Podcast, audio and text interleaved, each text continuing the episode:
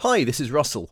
Welcome to A Life in Music, the podcast dedicated to performers who want to be their very best. I've spent my life working in an industry I love, professionally since the age of eight years old. I love what I do, and I'm still as passionate today as I have ever been. This industry is full of ups and downs, but it's still a wonderful industry, and A Life in Music is here to support performers with interviews from creatives to artists, behind the scenes insights, tips and tricks, and as much support as I can give to help you become the very best you can be. Now, I've something to ask you. There are three ways in which you can help me reach more people. This not only benefits others, but also gives me the opportunity of getting great content to you. The more listeners I have, the more weight this platform has, and this in turn gives me my opportunities of getting even more great interviews and great content to you. Now, firstly, please go to my website at www.alifeinmusic.com and sign up to the newsletter. This means you'll be the first to hear about new content on the site and new podcasts as they become available. There's also some exclusive benefits that come from time to time. Secondly, please review the podcast. This is incredibly important to me. It takes a couple of minutes, and if you go onto the website, you'll find some very simple instructions. Please leave me a great review. This is the best opportunity for me to get further exposure from iTunes. And thirdly, just spread the word. Tell people about the podcast and the website and get them to have a listen. And finally, thank you so much for listening and thank you for your support. We have listeners from all over the world. This podcast is for you, and I do it for no monetary benefit whatsoever. This is my way of sharing my experiences and wisdom from a life in music. And now on to today's show.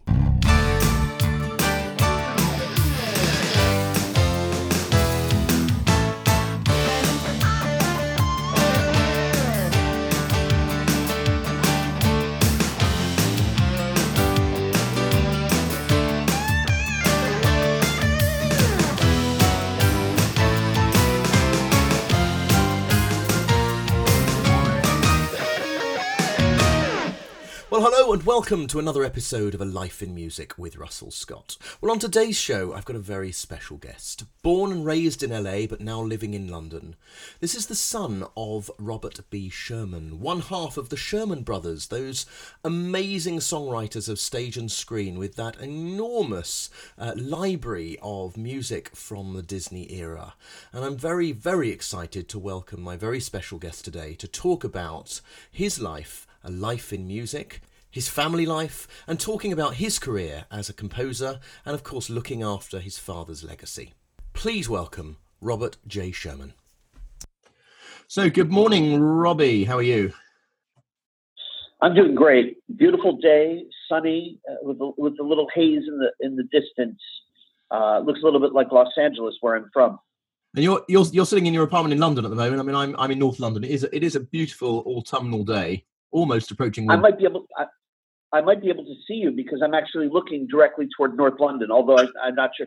I'm not exactly sure which uh, which part of North London you're in, but I I, I think I see uh, sort of toward the Frognal Hill, uh, sort of on the way to. Uh, yeah, it's, uh, that, I think that's sort of Swiss Cottage area. Okay, very good. well, um, thank you so much for for coming on uh, show today. Um, I'm I'm I'm really uh, humbled to have you on the show, and and uh, it, it's it's it's really exciting for me to, to talk to you. Um, I just wanted let, let's I'd like to start really at the very beginning. It's a, a very good place to start, and uh, give me a little bit of history as to uh, sort of your your entry into the world of uh, of the wonderful world of music and the wonderful world of the Sherman Brothers. You know, it's funny that you said that you used that song to begin with, and and uh, I'll tell you why, because I just Facebook friend Will Hammerstein, and I have the same feeling about the son's grand. Well, he's in his case a grandson of of the of the Hammers of the Hammersteins. Also Facebook friends with Andy Hammerstein, and uh, and it just I'm in awe of these people who are wonderful people in many ways. I'm sure, you know, and, and from what I know about them online, but um, but of course the overshadowing thing, of course, is the famous grandfather Oscar Hammerstein II, and that whole legendary family. So to be in awe of my presence, I'm, I'm very flattered. But but the truth is that the credit has to go to my my progenitors more likely than me. So I guess to, so leading into your to your question, how did I get started in songwriting? Well, I've always I've always um, I've always been interested in songwriting. In fact, my earliest memory was, um, and literally my earliest memory. I, I was thinking about this uh, just because I've said this before, and I wanted to see if is that really true? Is that really my earliest memory? And I thought about other memories I had from early childhood. And truly, this is my earliest memory: is that I wanted to be a songwriter, which is a strange thing to call an earliest memory. Um, how, how, old? it's true. How old were you when you first thought that? Three years old. I was two, two and a half, three years old. My father came home with an acetate record of Snoopy Come Home, which was an animated Snoopy movie. You may remember had songs like No Dogs Allowed and and uh, and and uh, Best of Buddies and these wonderful songs. Snoopy Come Home title song. And my dad came home with this, and I was the youngest of four children, much younger than my siblings. And my dad put on the record, and we listened to what was going to be the, the elements of the soundtrack of, of this movie. And my grandfather, who was a Tin Pan Alley songwriter, my dad and uncle, of course, the famous Sherman Brothers. My dad was there, not my uncle, but uh, and we were sitting there, and I was dancing around the floor, and I was as much a part of the scene. And I remember thinking that this is my place, a little bit like Simba must have felt with the Lion King, you know, you know, in, in the early parts of, of the early parts of that movie or the show. I just sort of felt this is my mountain, and and, and one day I will inherit this. And and uh, and of course, it was a lot of work in between then and now, but um, that's where we are. Yeah. So I mean, you've got you've come from a, a long line of of musicians and uh, creators and composers, and it, that must have been quite quite something and quite a lot of pressure for you, I suppose, coming into the world and, and as a child and seeing your your dad and your uncle, you know, thriving in the in the wonderful world of Disney a lot more than I realized. Uh, I, I, never felt that pressure from my dad, in great part because he was sympathetic to it. You have to remember, although he's not as well known these days, my grandfather was a Tin Pan Alley songwriter and was writing. What they didn't have the top ten or even the top, you know, Billboard Top 100 or anything like that in those days, but they did have best-selling pieces of sheet music or, or, or uh, records, you know, the, the old 78s. And my grandfather was writing one of the top 10 songwriters of the 1930s in America. He wrote songs like You Gotta Be a Football Hero and, and No, No, A Thousand Times No, and uh, uh, kind of million, a million songs. He wrote for Bing Crosby, Maurice Chevalier, Billie Holiday, Rudy Vallee. It's all these, this cavalcade of singers that everybody's heard of. And um, um, I don't know if I mentioned Sinatra. There, there is, uh, you know, he, he wrote for all these folks. So when my dad started in the business, he understood what it was to have the, the, the towering figure and the comparisons and all that, and and would you know got you know sort of had the slightest got, the slights and all those things from that as well, and uh, which is the downside of being sort of in a legacy family, I guess. But uh, because there's no way you could ever live up to that to that kind of legacy, at least early on. And uh, so he was very sympathetic and really couldn't have been a more benevolent kind of a person to have as, as a role model. Yeah, and t- so so tell me just to put every just want to sort of get an idea of where all this where where sort of the timeline is really. So you uh, when when you were born, at what point where where were your where was your father and your uncle and your family at that point in their careers? Well, this is the thing, and this is why that early memory of Snoopy Come Home is so significant. My father and uncle, I was born in 1968, and my father and uncle were the top songwriters in Hollywood. Now that that's a very small niche. You know, when you think of like the when you think of most people in my father's generation of songwriters, either you think of pop songwriters or more likely you think of Broadway songwriters or West End songwriters like like a Lionel Bart or but the truth or Stephen Sondheim it's uh, or or uh, Jerry Herman, or you know that that generation, uh, Bock and Harnick. You um, you don't think of my you don't think of my you know my father and uncle were Hollywood. They were writing. They were they were the only songwriters who had a staff position in Hollywood writing songs because they weren't making Hollywood musicals, original Hollywood musicals anymore. Uh, the, the, original last Hollywood. Uh, occasionally, you get the odd producer, an AJ, uh, an a, a, uh, Arthur Jacobs, um, for example, who did uh, um, oh gosh, what was it called? Uh, uh, um, about the about the animals. Uh, Talk to the animals. Uh, and Arthur Jacobs, who did Doctor uh, Dolittle? No. Doctor Dolittle and and uh, Goodbye, Mr. Chips, and, and eventually he did two films with my dad and uncle as well. Um, but they were unusual. It was it was an unusual thing. If they were going to do a musical, it was going to be something that was already tried and true, tried and proven on Broadway. My father and uncle started off as rock and roll songwriters in the 1950s, and uh, and then in the 60s they got this dream job of working for Walt Disney as staff songwriter. They, they were given a weekly paycheck. I mean, you know, for a songwriter, that's unheard of. Yeah. And um, and uh, on Broadway, on the West End, or or even in Hollywood. And but my dad and uncle had this wonderful job, and so there was there was a tremendous sense of security when I was small. Not when I got older, because all of that dried up and evaporated by 1980. Um, but it was uh, but when I was small, my dad was the king of this realm, and it was a realm of music that a small child would love and identify with. Yeah. So that's why I, I, had this connection, and they were at the top of their the pinnacle of their careers. And you know, they were nominated nine times for Oscars, having won twice for Mary Poppins, and then then their other films of theirs were Chitty Chitty, Chitty, Bang Bang, The Jungle Book, all the Winnie the Pooh movies. I mean, you know, this is massive stuff, um, and you know, stood the test of time as well. Did you did you always love what they were doing? Did you always love love the music they were writing? Yes. I mean, you know, you, you get yes. some, some, some kids that will just sort of rebel against what their parents are doing. Oh, that's not cool, you know. But my my goodness, you know, they're they're writing music. They're they're, they're writing music then, which is still popular just just as much now. The coolest thing in the world was what my dad did for a living. That I could tell people that my father was a songwriter. I knew that that had a, a, a a ma- magical or a mystical quality to it eh, because it's saying your father's a poet.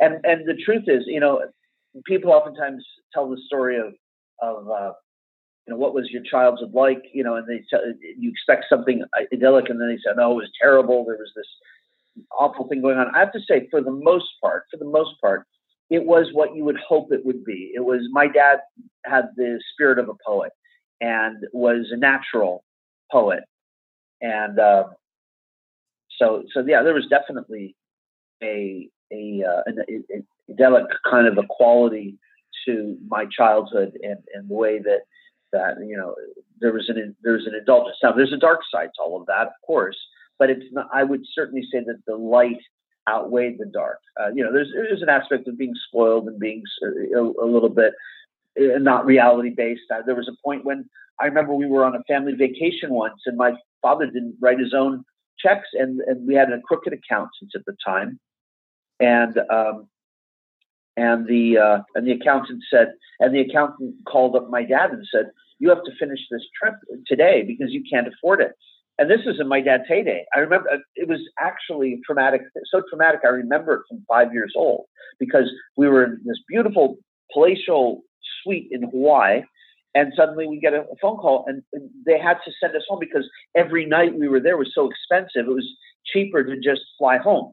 And there was there was no way to pay for this thing. And so we had to uh, we had to do it. And, and, it was a very it was a very strange uh, weekend. I remember going back because we had to we had to go on uh, you know different flights. And it was it was a little bit like being a refugee going back. It was a very strange experience. So there were like i say it's nothing that I would say, traumatized me in, in the classical sense, but it made me acutely aware that money was a real thing and it was a tangible thing. And if it was gone, you'd notice it. Yeah. Which, I, if I had gone through that, I, am telling you, it would have been. And I grew up in Beverly Hills, so I, I know people who never went through that. And and I knew I knew tons of child child stars when I was growing up, um, and and it's it's absolutely amazing to think about how deluded they were and what a, a, crime is a big word, uh, probably too big a word to use, but it was a they, there was a delusion that didn't serve them well for sure. Yeah. It, I, I have this vision of, mm. uh, of of your family home being full of amazing, you know, Disney music, you know, Chitty Chitty Bang Bang and Bedknobs and um, obviously Mary Poppins Jungle Book and all these amazing, amazing scores. Um, yeah been a very happy place. I mean, I, I can't imagine what it must be like. It was wonderful. It was. I'll tell you the thing that people said about my family's house. You know, it's this big palatial Beverly Hills estate, and it was a big one. I mean, it was uh, three quarters of an acre, uh, which which you know is pretty big in a in a suburban, you know, part of a sort of inside the middle of the city. You know, you wouldn't get this kind of space in London for sure, unless you had a 20 million pound flat. Uh, you know, something something ridiculous uh, that, that, no one in our business today can afford, except maybe Lloyd Webber. Um, but uh, it's a uh, I, I certainly don't have that kind of uh, flat, but it's uh, um, fine. But it's, it's not, not not what I grew up with, and it was. Uh, but it was it was massive. Also, land is cheaper there, and uh, it was and there was there was music going. My father listened to a lot of Dixieland and, and ragtime. He loved music. He loved loved uh, paint. He was a painter as well, wonderful painter. He poured out uh, creativity uh, and and was never one of the things he one great thing to learn from from him. You know, he didn't get involved in politics of uh, too much. You know, I mean, I don't mean politics of uh, uh, Trump versus Clinton. I mean the politics of uh, of the music business too much. He didn't he didn't go to a lot of parties. He didn't, and, and there's a downside to that. You know, you pay for that because then you don't have the connections. I mean, there is that practical side of the business, but he didn't believe he didn't um, and from my point of view, it, was very difficult because my mom said, "Why don't you bring him to meet? Why don't you bring Robbie to meet a publisher too?" And I remember that my dad brought me to meet one publisher when I was maybe 21 years old or so, and and, and he was the last publisher in Los Angeles, music publisher, who had a piano in his office. he was an old man. His son was running the company now, and you know it was just an emeritus thing because my dad didn't need to go to publishers anymore. People came to him for a song or for or for a movie and so he wasn't that well connected. You know, it was uh, he kind of lost. So so I did. You know, there was not, none of that. Those sort of shoulders. Now he had the shoulders to climb on with my with you know from a political point of view that my grandfather had because my grandfather knew everybody and played the games and like most like 99% of songwriters 99.9% of songwriters he he um, he had to work the system he had to you know he didn't have a paycheck coming in every week um, my dad didn't have that problem. So yes, my my childhood there was truly an ideal kind of a poet's world. My dad was he never got cross. He just sort of he, he lived he lived by sort of a poet's creed. Yeah, yeah, amazing. And and uh, of course, I'm going to ask the question: Did you meet the Did you meet the man? Did you meet Walt? That would have been difficult because uh, Walt died 18 months before I was born. Oh, okay. But, uh, that would have that would have been traumatic. Actually, I think. that's that's one of the best. Could you, imagine, could you imagine Walt Disney? Could you imagine my dad saying, "I want Robbie. I know you're young, but I want you to meet somebody who's very." important." that's one of the best questions I've ever asked. Can you could you imagine that that that thing? yeah, I met him. I don't want to talk about it. That's the next question. his hair was falling out. No, no, no. Don't, don't, don't, don't put that in there. Oh dear. Uh, did did things change? Did things change for your for your dad and for your as, for your family life when when Walt Disney died? I mean, did was there an effect? Was there a big change? Well, yes, and it was it was an interesting it's an interesting effect that happened. Uh, now, of course, remember I wasn't alive when Walt Disney actually died, and my dad and because you know film, especially an animated film, but a musical as well, is at minimum a three year process because right. you write the thing. Let's say everything's going well and deals are happening and uh, fast, and you know you're not waiting around for five years to get a meeting, uh, which sadly is a lot of the reality in these things. But let's say it's going really, really fast, and ducks are in order. You spend, let's say, 1966 writing a thing, 67 filming it, 68 it's released. So it's a three. There's a three year process there at absolute minimum, and usually it's closer to five. So my dad was still the beneficiary of all these Disney things, the regularity of Disney. Oh. was still the beneficiary of the of the regularity of Disney uh, films coming through and and uh, and and and being released and and then of course one of the great gifts Walt Disney gave my dad. You see, he he was like a second father to my dad and uncle. Uh, really treated them well and was out for their best interest, not just the studios. He uh, he didn't have to let them go for Chitty Chitty Bang Bang, which of course is not a Disney film.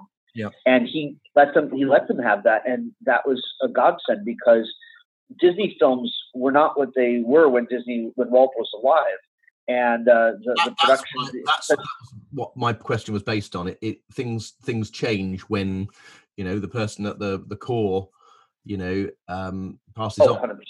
and and I mean, all you have to do is look at the products that came out afterwards. You know, it wasn't the same. Yeah, yeah. There were some great moments. There were some great things that that uh, you know, great moments and things. But I mean, you can. I, I don't think you could look at anything that certainly that my father and uncle did. Some of the brilliant work that my father and uncle did um, post Waltz that didn't have, and I'm talking about because I mean, you take a, the short movie for example, Winnie the Pooh and the Blustery Day, which came out in 1968. I don't consider that to be post Walt, even though Walt died in '66. Yeah. Yeah. Because that's that's still very much. I mean, he would have been involved with the storyboards, and he would have been. He would have said, "No, not this song, this song," or "No, we need to have a moment here." Or no, let's let's not do that. It's lengthened. You know, he would have he would have been watching over it uh, Yeah. largely, and also his team was there. One of the problems again it was the politics at Disney. The the uh, to use another Lion King uh, uh, analogy, it was kind of like the hyenas came in to rule after after Walt died, and and not the most not necessarily the best talented people got uh, to be in charge of the place, and um, that was problematic. And, and the proof is in the pudding. Just look at the movies that came out in the 1970s versus the films that came out in the 1960s. Category for category. If it was a nature film, it wasn't as good. I don't know if they did nature films in the 70s, but if it was, you know, a teenage, you know, an innocent thing, if it was, uh, you know, Freaky Friday, the film was not the film that The Parent Trap was. It didn't have the social significance that The Parent Trap had. It didn't have the, uh, it didn't have the heart that The Parent Trap had, and it didn't have the Sherman Brothers. That's for sure. Yeah. So you know, and and um, that's just one film, and I don't mean to put one thing down for another thing, but I mean I think that it's I think it's evidence, and especially historically now, it's evident Yeah. that um, that that's the case. Did you um now uh, you obviously you went to, to Disney World. You went went to Walt Disney World obviously because your your your father and uncle had had written some music for some of the rides there. What was that like? Yeah. That really really surreal going into this amazing magical world and then hearing uh, uh, on a, on a on a theme park ride and then hearing hearing your your your dad's work.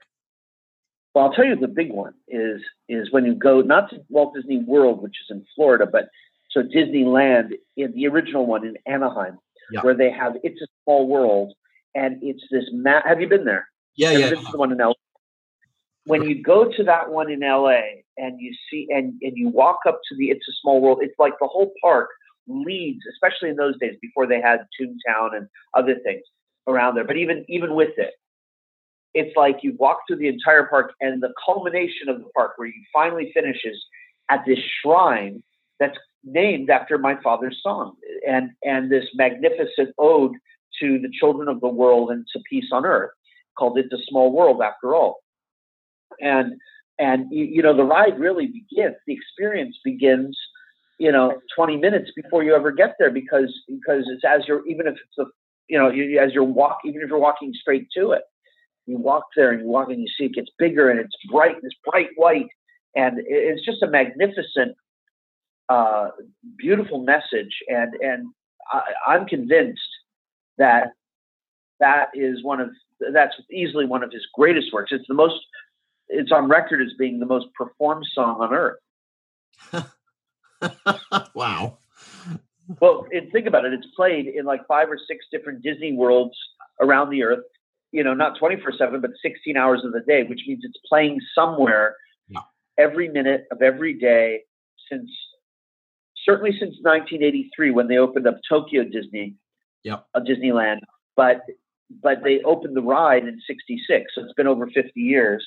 And the first time the ride came was in 1964 and it's a, and it's a real message. You know, a lot of people squander their platform. You know, you get a platform maybe for a few years if you're lucky, really lucky, and you know, billions of people, you know, uh, you know, get to see what you're doing. But then your your 15 minutes is up, and you go back. What did you do with that platform? Did you sing "Ooh Baby Baby" or did you say something that maybe made a subtle point that that that sort of reinforced something that we need to do to that we need to be to be better human beings. And it's a small world is just such thing. You know, nobody had ever written a world anthem, and certainly not a world anthem uh, prior to this.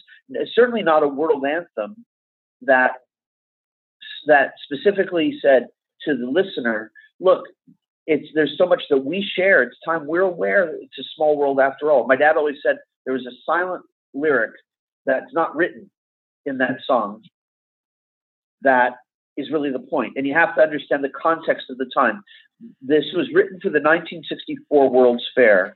It was written in early, early 1963, right after the Cuban Missile Crisis. And um, and so the whole point was is that we almost came to the brink of destruction. And Walt Disney and Walt Disney uh, said, "Look, he had this ride. Uh, it was called Children of the World originally, and he had this mock-up, and they were all singing their own national anthems. And Walt Disney walked them through this mock-up, which is maybe a, a, an eighth of the size. You know, it was very small relative to the actual ride. And he said, "You can't understand anything. It's a cacophony.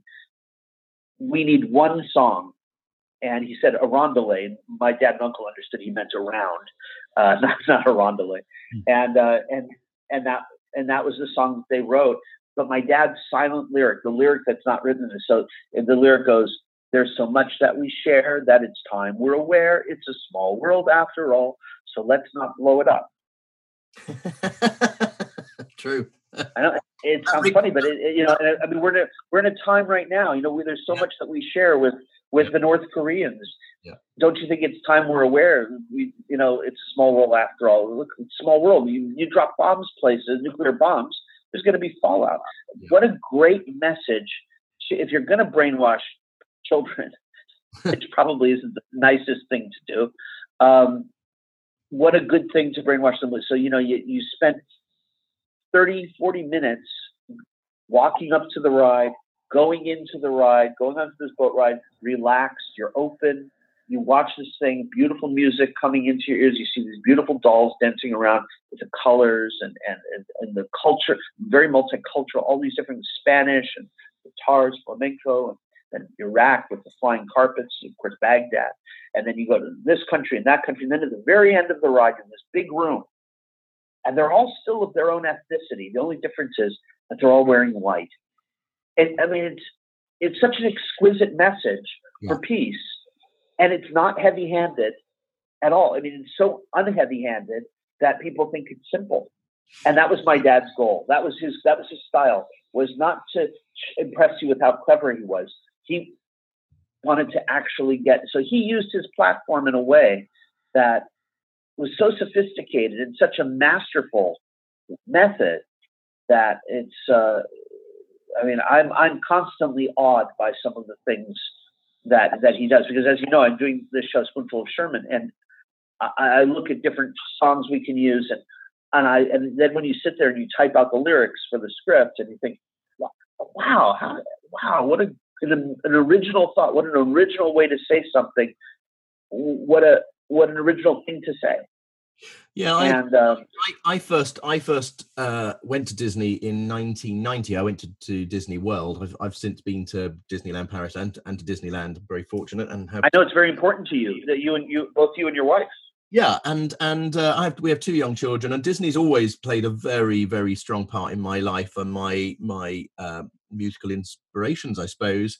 Um, and I, I that, that ride, uh, It's a World, was the ride that stayed with me from day one, and I can still remember going on it for the very first time you know 20 odd years ago. Um, and uh, it, it is it's it's an amazing it is an amazing experience. I think i think you either love it or hate it because that song can drive people nuts but you never forget it and i yeah. i love it. I mean i i absolutely loved it loved it and my my so do my kids. And it's interesting you now you you, you mentioned a spoonful of show and i was going to go on to that. Um, tell me a little bit about what inspired you to write that because that's all about bringing the the all the family's music together, from your grandfather to your father and your uncle, and and obviously to yourself. We'll talk about talk about your songwriting um, later as well.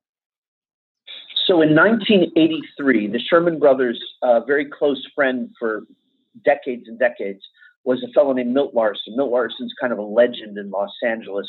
He uh, opened up the Variety Arts Center and also the Magic Castle for people who are interested in magic, the, the equivalent of the Magic Circle here. Actually, more than the equivalent, it's it's um, it's kind of the grandfather of it. And uh, so, like I say, he's a legend in the magic world and, and variety uh, entertainment world. And um, Milt had a show, and it was Act One was my grandfather's music.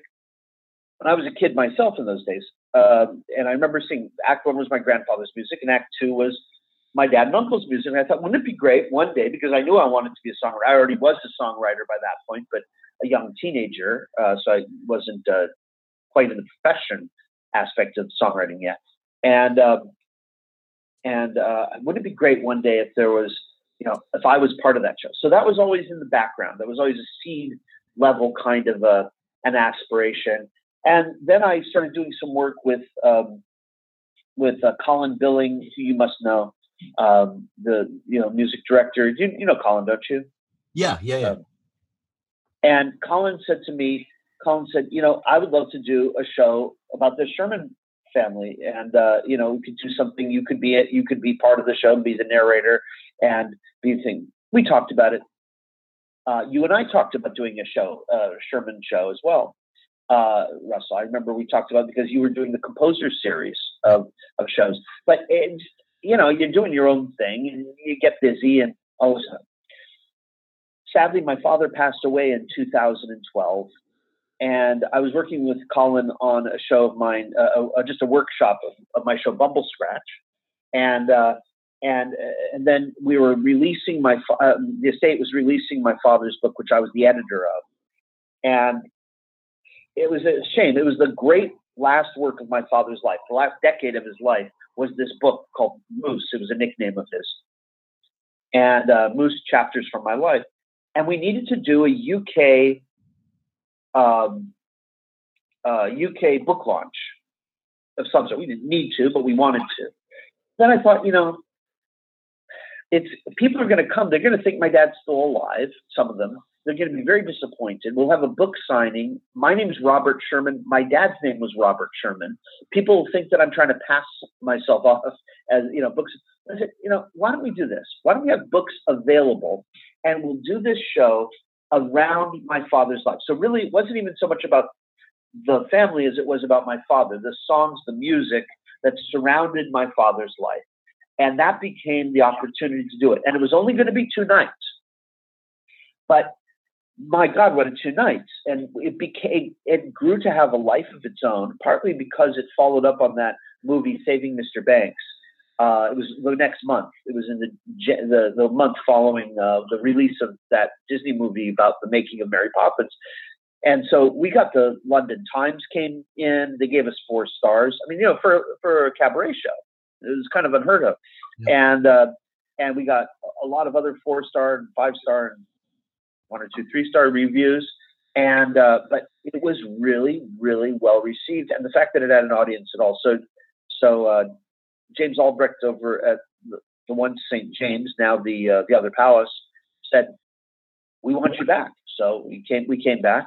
2017, the Zédel.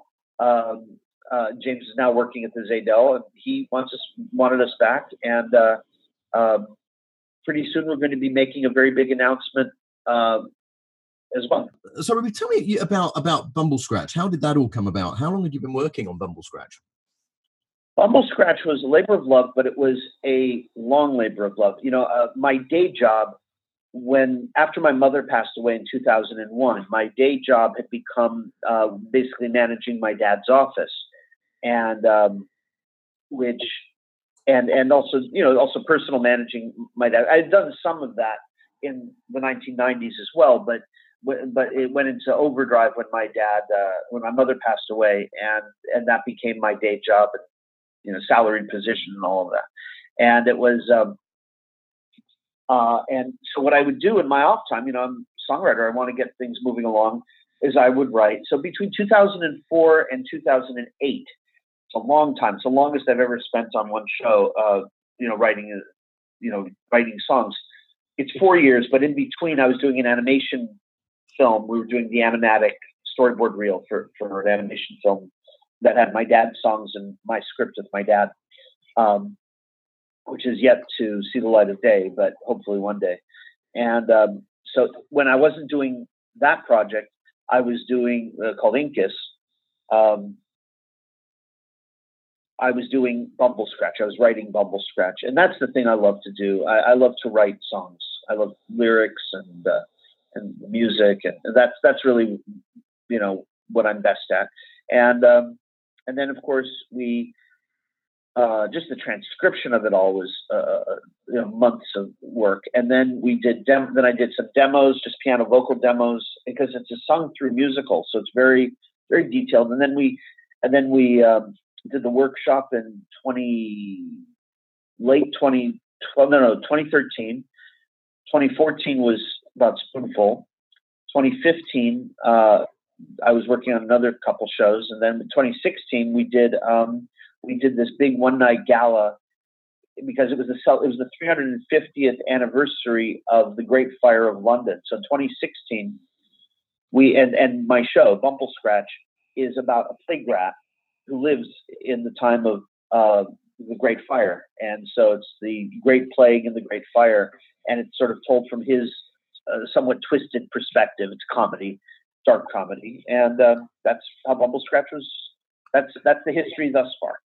And what about what about new work? Are you working on any on any new new works at the moment? Any new new new productions? Well, the the the thing I'm working on right now is what we were discussing off record.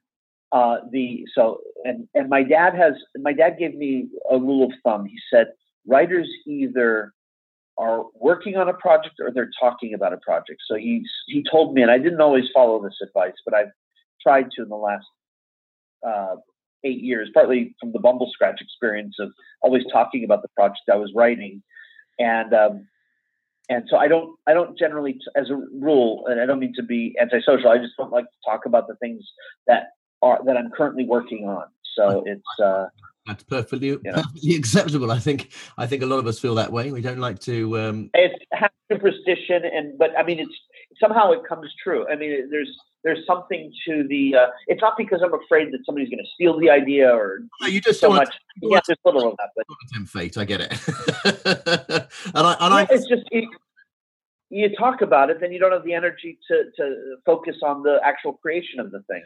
Yeah. Um, and that's true with any project. You know, it could be it could be uh, one of the, you know like one of the composer series that you're doing. If you're just talking about now, granted you have to sell the thing, but it's sort of a you know you, you, there's a there's a point where of where a thing needs to be uh, in sabbatical. Uh, you know, when when the when the seed needs to be underneath the earth, yeah, away from our sight, away from discussion, and it's doing some sort of mystical, magical thing, not being discussed, but just you know underneath the surface. And then when it starts to sprout, then you can start talking about it. And and that's kind of my philosophy with with regard to new projects. But yes, to answer your question, there are several new projects completely new that uh, I'm very excited about. And and if I had my if I didn't have to do uh, uh, some of the business on other things, I would be spending all my time on those. Yeah.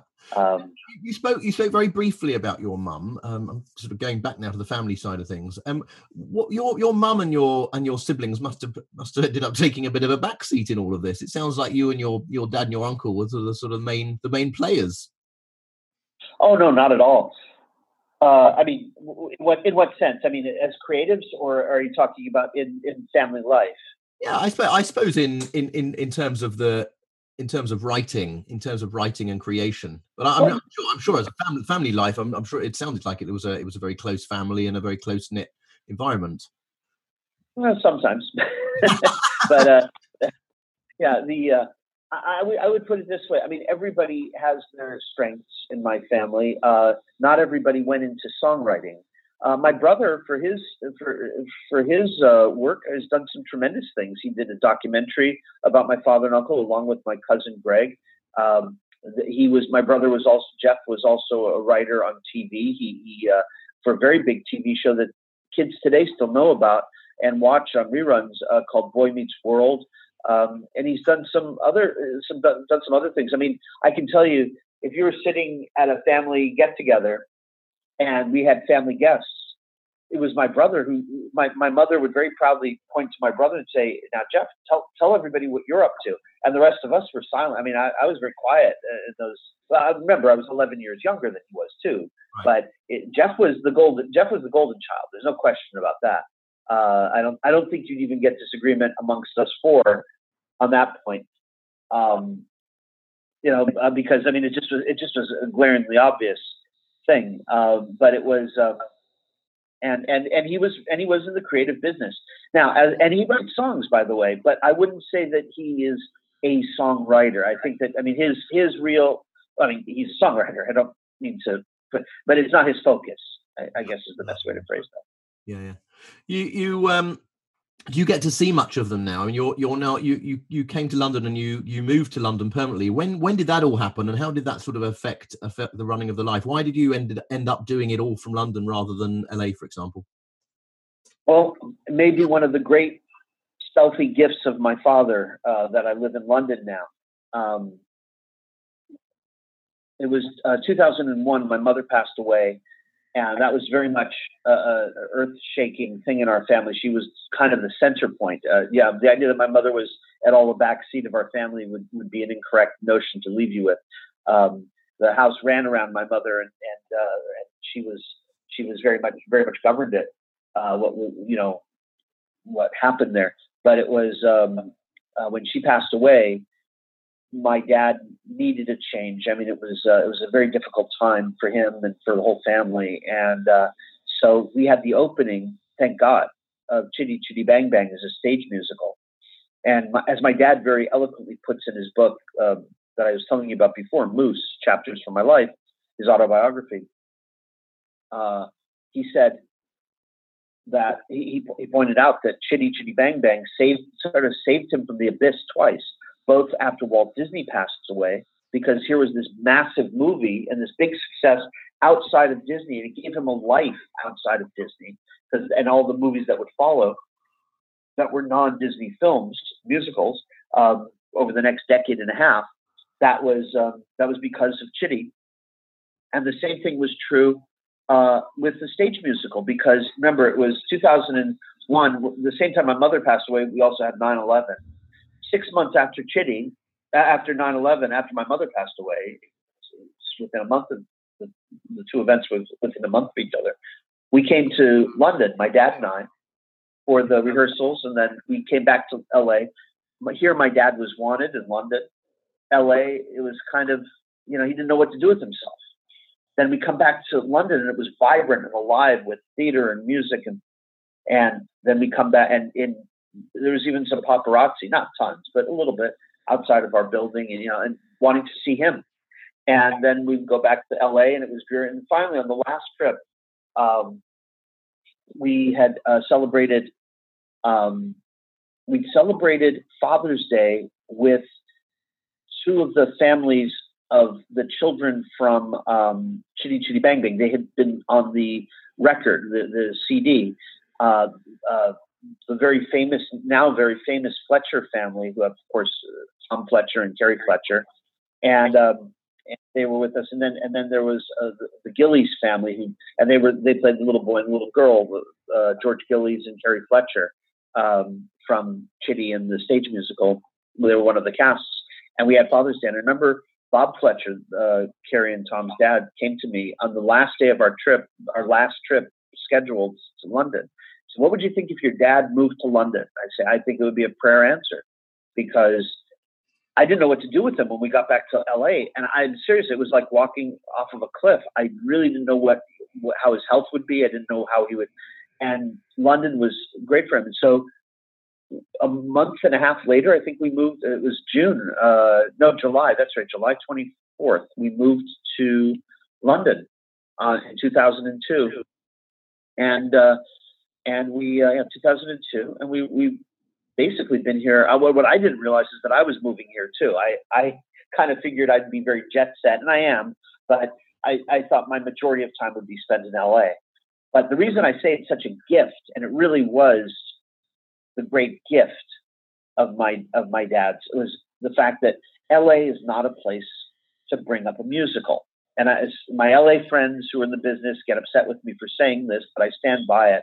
Musical. Um, if I could go back in time to 1980 in a time machine and give one piece of business advice to my dad, I'd say, um, you need to pack up and move to London because there are two because there's this young guy named Cameron Mackintosh, a young composer, and Lloyd Webber. They're doing big things and it's becoming the hub. Or move to New York, but L but LA is not a place. They're not making any more musical films except once every three years.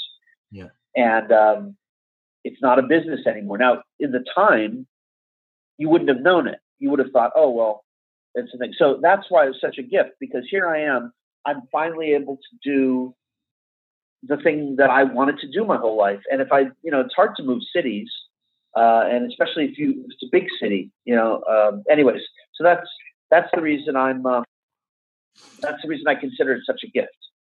Yeah, yeah. Well, you know, it's it's good to have you around, and there's you know there's some really great stuff you're doing. Um, and you know what's what's wonderful what's wonderful about all this is is just that you're continuing your father's legacy and your uncle's legacy and and letting that you know the music that music will never die it will never go but what you're doing is no i don't think you're you're keeping it alive and you're keeping it live in the sense that it's not just something that happened 40 50 years ago and beyond you're keeping it alive and making it something that's still current. And that's uh, that's that's really admirable you know um it's it's great and it's it's well i, I think i mean you know it, it's a funny thing. I, I don't think there's much i can do that disney can't do in a second and with a lot greater ease and and plum and expertise.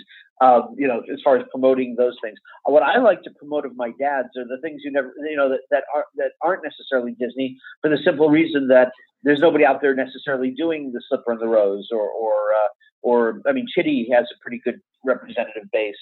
Um, you know, there's Charlotte's Web. There's there's all these other things.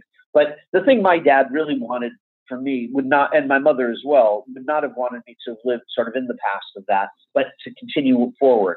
I mean, that really was always, that was, you know, that that's where, that's the future is much more exciting to me, at least, than the past can be, because the past, I mean, that's what we need. We need more musical, fresh, new musical theater. I mean, that's, that's the great thing to give the world. So that's what I'm really trying to spend as much energy as I can while I can, you know. Just one one final question: What of all of your father and, and your uncle's works, which was which was your favorite? Oh gosh, if you'd asked my dad that question, he would have found it very difficult to answer it uh, as well. He would say it's like all my children, you know, who pick one. You know, uh, it's hard to pick a child. It's hard to pick your your best, your greatest work. I mean, and favorite is a difficult word as well because I mean certainly as a single piece of not just writing but producing and directing and acting and singing and and art direction and everything that went into it Mary Poppins has a particular uh, stellar place. But so does the Jungle Book and so does uh, all the all the Winnie the Poohs. I mentioned uh, the movie that got me interested in animation which was Winnie the Pooh and the Blustery Day. But uh, then you have you have you have slightly slightly less known things like Bedknobs and Broomsticks. My dad's version of Tom Sawyer is easily the best bit of Mark Twain that's been musicalized. Easily, yeah, that's, one my, that's, one of my, all-time favorites. I, I absolutely love Tom Sawyer, and the other one is Slipper and the Rose. You know, you know, we've spoken about both of those those those works. I I, I think they're just yeah. amazing childhood. Yeah, I mean they're they're, they're magnificent. Uh, they're just magnificent pieces. Uh, and and Charlotte's Web. That's I mean some of the most gorgeous songs that my dad and uncle ever wrote. So what what influenced you? I mean, I, I, said that was the last question, but it's not. I've got a couple of other questions. What what what influenced you to to to get to what you're doing now? Well, obviously, my father and uncle um, were very important influences to me. My grandfather. I'm a big Beatles fan. Uh, there are lots of classical and opera composers. Uh, you know, usual suspects, I guess: Bach, Mozart, Debussy, Chopin. Uh, I take a guilty pleasure in Wagner. Uh, I, I, love marching band music. I was in a marching band myself, John Philip Sousa, Barbershop Quartet, anything from that period, Scott Joplin. Uh, but show writers, I'm sorry, what's up? Do you want me to continue with uh, some of my show people because I didn't really go. I didn't. I didn't say anything. You said show writers, and then. Oh, okay. Uh, different show writers would be I don't know R and H, uh, Hammerstein. uh, Hart as well, Kern, Harbach, GNS, Lerner and Loewe, Frank Sinatra, Gershwin's, Cole Porter. Later on, Harnick and Bock, uh, Sondheim, Bacharach and David, Lloyd Webber. Less influenced by the new school writers, I suppose. But that doesn't mean I don't respect what they do because I do. Um, and it's just not it's it's just not really what I do. That's all. It's not my school. So Jason Robert Brown, who stole two of my names because I'm Robert Jason Sherman. Um, Michael uh, John uh, LaChiusa, I always say his name wrong. The you know uh, who did the Wild Party? Uh, Adam Guettel, Williamson, Andrew Lippa. That sort of writer and writing. I'm very much an old school writer though, and um, I would say that my approach is categorically old school. Most people don't know how to distinguish between old school and new school writers. And they think they don't make the right distinction, but there is very much an old school versus a new school, and I do think it's something people should be educated in. Um, if you if you could uh, if you could change anything now, if you if you could look back at your life and you could change anything, would you change anything, or would you do you think you had the kind of perfect upbringing and the sort of perfect entry into the world of songwriting? Well, I definitely have regrets. Uh, there's definitely things I would do, would have done differently. However, where I am now is different. Uh, wouldn't I couldn't obviously I couldn't be who I am if I hadn't gone through the experiences of um, of what I'd gone through. Uh, but that said, if in, if I were to change one thing in my early 20s, I would have been braver, and I would have been not see one of the things I was very proud. I, I, didn't want to take money from my parents. I wanted to have a normal job. I worked as a delivery boy uh, in my 20s. I worked construction sites and things like that. Um, I did everything in construction, and my and I was in big credit card debt for 22 year olds, you know, 23 year old just out of college. I I bought some furniture and it just kept on mounting because I had no way to pay even off the minimums. Well, I could pay the minimums. That was about it. And I kept on, you know, my mom offered to wipe clean my debt. I just didn't want to do it that way. I felt that that was a, like I, I, as I mentioned before, I had this history with um, with the idea of the value of money and and sort of in that sense. And uh, but what I should have done is I should have let her do that. I should have made very clear that I was going to be more sensible about putting things on credit cards and let her take care of that. And I should have gone to New York and I should have gotten into Broadway theater things because you know my dad was still very active in the 1990s, and I could have utilized that those connections in a way that would have been much better. And so the reason I mention all this, and I'm glad you asked me this question, is because if there are young people listening to this, I would say you've got to use your advantages. Whatever, don't be ashamed of whatever advantage you have. If you were fortunate enough to have a little bit of money for whatever reason, or you have better connections, believe me, there are re- there are things that that you have to pay for because of that. Uh, if you have a great, if you're if you're really good looking, I'm not saying to do anything immoral. Uh, and by the way, I, I especially for writers, I, I don't I don't subscribe to it. I think it steals a piece of your soul when you do that. And I don't mean that.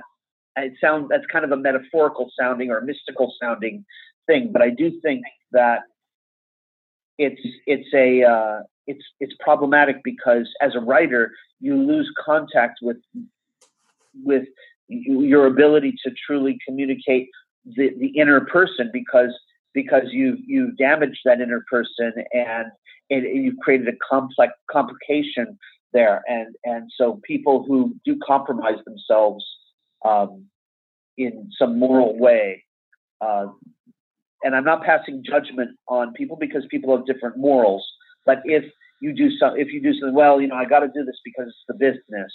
Um, that's it makes for definitely makes for worse writers, and I've seen this happen with really with writers who start off writing great stuff and then they end up writing stuff it has no soul to it, it has no no, no heart or no soul to it, and uh, and I imagine that this is probably true with some actors as well, uh, that they lose a piece of themselves and it's just they become disconnected. So, uh, so I would say use your advantages, but don't, but do it with balance. Um, if you're good looking, there's no reason not to use that to your advantage. Obviously, don't go, don't use it in an immoral way, though. That's all. Yeah. and uh, it's a great bit of advice. etc. And I can give you every example. You You know, know, you, you true to be true to yourself i think is is what you're saying is is just be real and and take advantage of your opportunities i think that's that's really really great advice Yeah, and take yeah, definitely take advantage of opportunities and don't squander your youth because youth is a is truly a commodity and time is the only thing we never get back or any more of. And um and and youth and people I mean in Hollywood they worship youth. I can tell you that and being old is is uh, the cardinal sin. So, you know, this is why you see all this awful plastic surgery and and what have you in LA.